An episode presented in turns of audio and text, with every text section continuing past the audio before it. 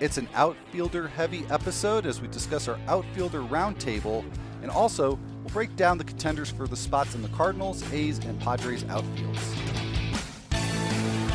Like death and taxes, Dodgers get a Dodger. I have not had uh, three cold brews yet.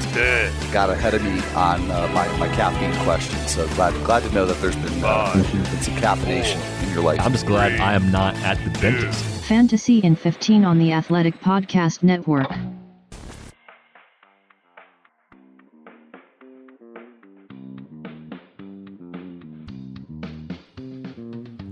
Welcome to Fantasy Baseball in 15 for Tuesday, February 25th. Al Melchior here with Michael Beller returning to the show after a little more than a week away. Great to have you back, Michael. Are you ready to talk talk about some outfielders?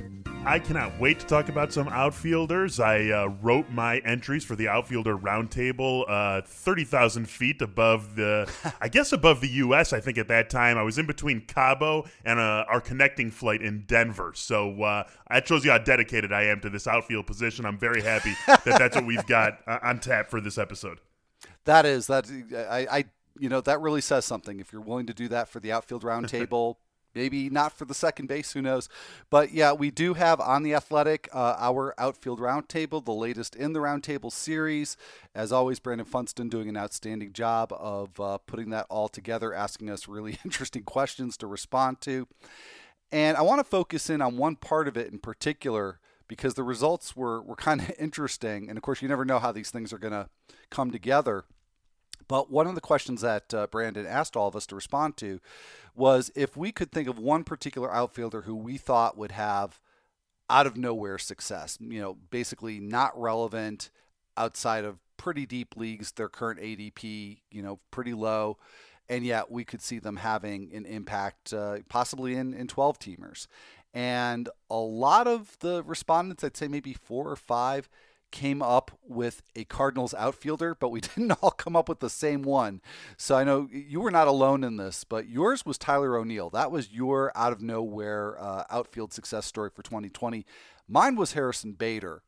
Um, now I also was asked, uh, I think we all were asked uh, to make a bold prediction for a column that's that's upcoming. And my bold prediction was that Tyler O'Neill and Lane Thomas would settle into the, the outfield corner spots. So I'm an O'Neill believer too. I just think that Bader maybe has higher ceiling. But uh, why, why did you pick of all the outfielders you could pick? Why did you pick Tyler O'Neill? Yeah, you know, uh, so Funston asked us to go outside the top 75, 80 or so in ADP uh, as it sits right now. And uh, scrolling through that list of the next, you know, about 30 names or so, O'Neill was really the only one who jumped out at me. And it wasn't just a default thing, it was because. I think we know the power is for real. I, I have no doubt in that. And when you're looking this late, I like to try to find at least one for sure trait that we can latch onto. And we've got that with Tyler O'Neill. You go back to 2018, 35 homers in between AAA Memphis and the majors in 415 plate appearances. Last year, spent more than a month on this uh, uh of the season on the IL, various arm injuries. He spent some time down in the minors. He couldn't quite get a rhythm in St. Louis. I think that was true for a lot of guys. They had that crowded outfield last year, just like they do this year, a few different pieces, but still a logjam. And he just never found a rhythm. But you don't hit 35 homers and 415 plate appearances by accident with about half the season in AAA and half the season in the majors. So I think we see that sort of production possibility for O'Neill already coming into the year. And with even though it's such a crowded outfield in St. Louis, Al, it's not like there's anyone who is for sure commanding every day. I got to be in the lineup. Absolutely no doubt about it. So I think that O'Neill's power ability can make him a guy who breaks through and does ultimately end up commanding a no doubt about it spot in the outfield. That's what got uh, me to him for that question. Yeah, and well, and it makes sense to me. And as far as the bold prediction uh, that I made that involved him and Lane Thomas, part of what feeds into that, and what I I didn't hear you say this explicitly, but I you know I think it falls into the, the our general argument that you're making is that I, I just think I think Matt Carpenter might be pretty much done as a mm-hmm. as an everyday player. And then Tommy Edman, who's currently profiling, uh, for example, on roster resource as the starting left fielder, I could see him getting shifted to third base. I could also see Edman getting shifted into utility position. And I'm not at all convinced that Edman is going to hold down a major role this year. We didn't, you know, see him that much. The pro- productivity that we did see from Edman was really above and beyond what I certainly expected based on the minor league numbers. So I want to see more from Tommy Edman, and I think that both that third base and left field spot could be open. And Dexter Fowler, I think he's another question mark. So I think when you you know you're saying nobody's commanding, that's what I hear is you know about right. those particular players. And the one name that you know neither you nor I has mentioned as somebody who's maybe uh, a roadblock to be overcome is Harrison Bader, who I think, like O'Neill, didn't get a fair a fair chance last year and uh, was shuttled in and out of that rotation. And I think if he can get the the strikeouts a little bit more under control, just like you know we hope that for O'Neill too, uh, that there's a nice power speed combo there. And I think that the overall profile, what I wrote in the the outfielder profile was, it's sort of Victor Robles light. I don't really see that much separating the two of them, other than maybe 10 steals, 10 or 10 to 15 steals. So and know, potentially a guaranteed spot in the in the lineup. Yeah, exactly. So um, yeah, that's why I picked Bader, but mm-hmm. I really could have gone with O'Neill just as easily. It's just funny that so many people went right. with a Cardinals outfielder, uh, a former Cardinal outfielder, Stephen Piscotty, of course, now with the uh, Oakland Athletics. Some news on him that he is dealing with a rib cage in- injury and there's no timetable in terms of when he's going to start playing in uh, Cactus League games, and therefore no timetable in terms of when he begins his regular season play. But it's definitely a question that he might not be ready for opening day. That, according to Susan Slusser of the San Francisco Chronicle. So that's another situation too in Oakland where if there were more playing time available. There are a number of candidates there I would love to see get a shot. In fact, you know, so many that they might kind of get in each other's way. Uh, Seth Brown is one who uh, got some playing time last year. Dustin Fowler, who of course had his career derailed by that horrible injury that he suffered when he was still with the Yankees, but uh, he had a, a, nice season AAA in in 2019.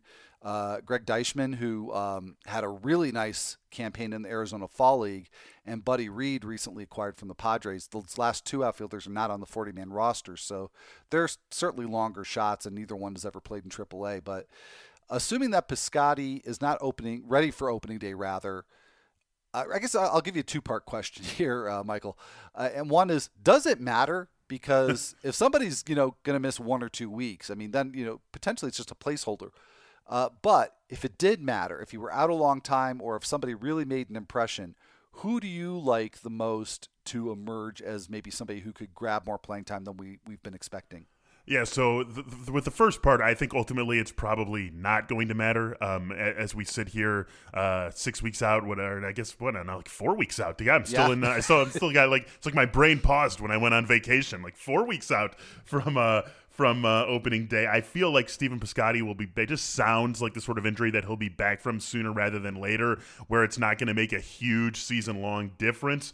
But if I was going to bet on one guy, it would be Dustin Fowler. Uh, it just feels like he's going to be the guy who gets the most realistic shot at if not securing a long-term job because Piscotty's going to be back, you know, early enough in the season, then at least making himself part of uh, the rotation in Oakland and a team that has always uh, been totally comfortable with rotating guys and having you know four spots for for three guys and, and, figuring out a mix and match and, and how to work that and how to keep guys fresh all season long. You mentioned what he did in the minors with this team last year 25 homers and 606 plate appearances, also swiped 12 bags. Uh, the power speed combo is there. We're talking about a guy who's still just in his age 25 season. So you look up and down at uh, all the guys you mentioned, and it just feels like to me he's going to be the one who they give the most extended run to while Piscotty is out, hoping that even if he's not going to be an everyday player, he can establish himself as a regular in this team, getting you know anywhere between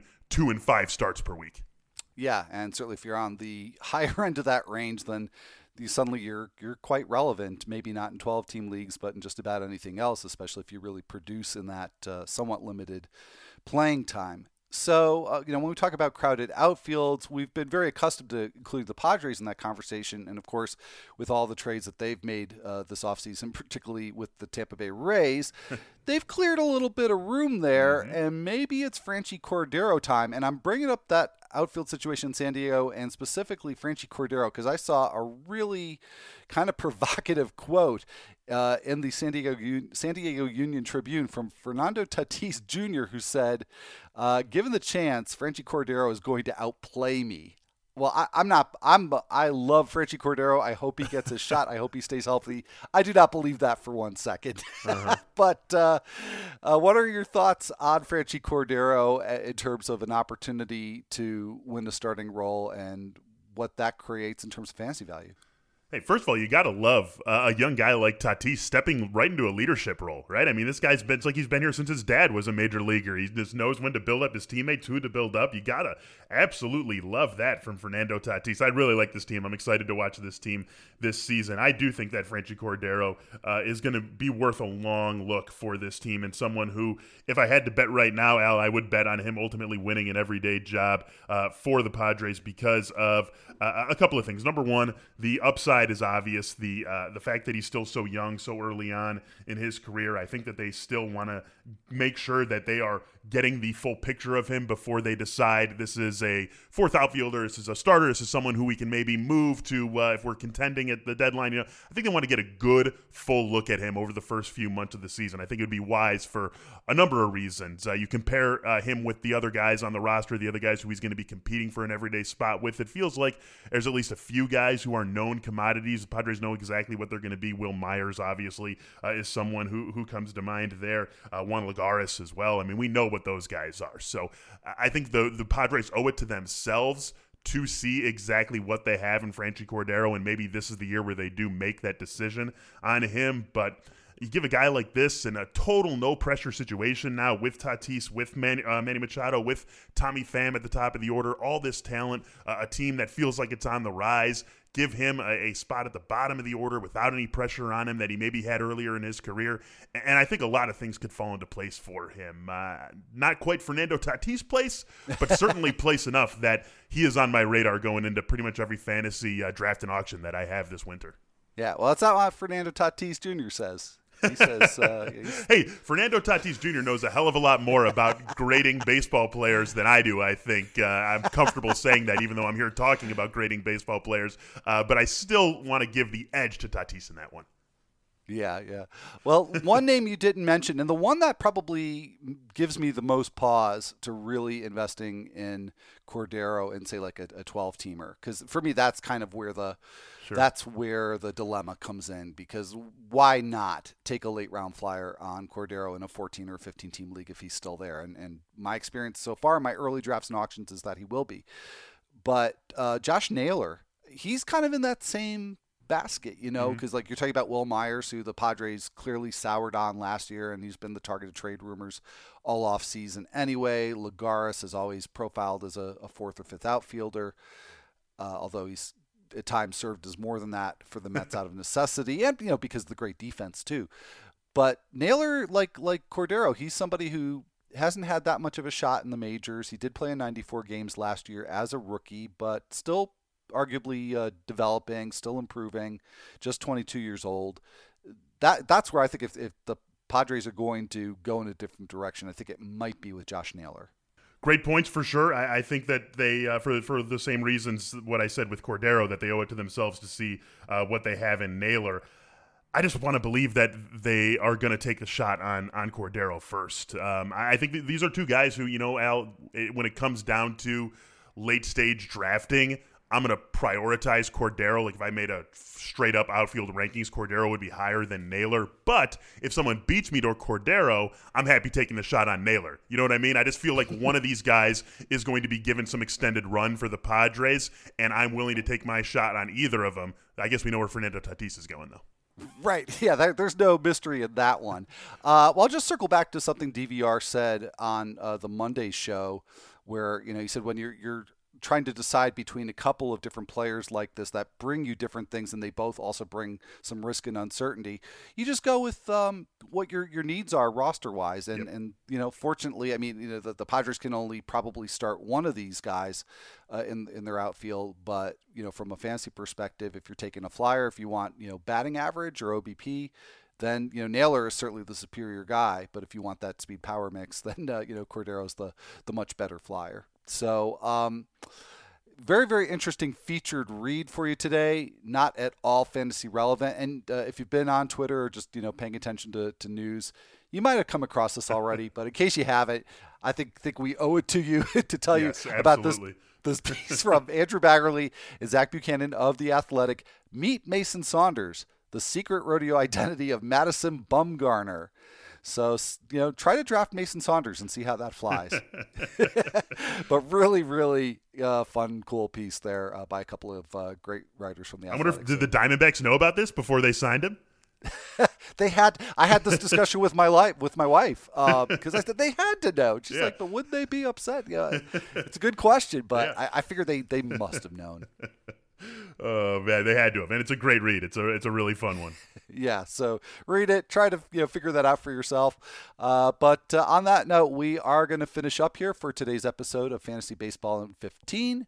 If you're not already a subscriber to the Athletic, you can get 40% off a subscription at theathletic.com slash baseball in 15 and everything that we work on everything that we produce is included with a subscription and if you're enjoying this podcast on a platform that allows you to leave a rating and a review, we would greatly appreciate it if you took the time to do that. So, for Michael Beller, I'm Al Melchior, and we will be back with you on Wednesday.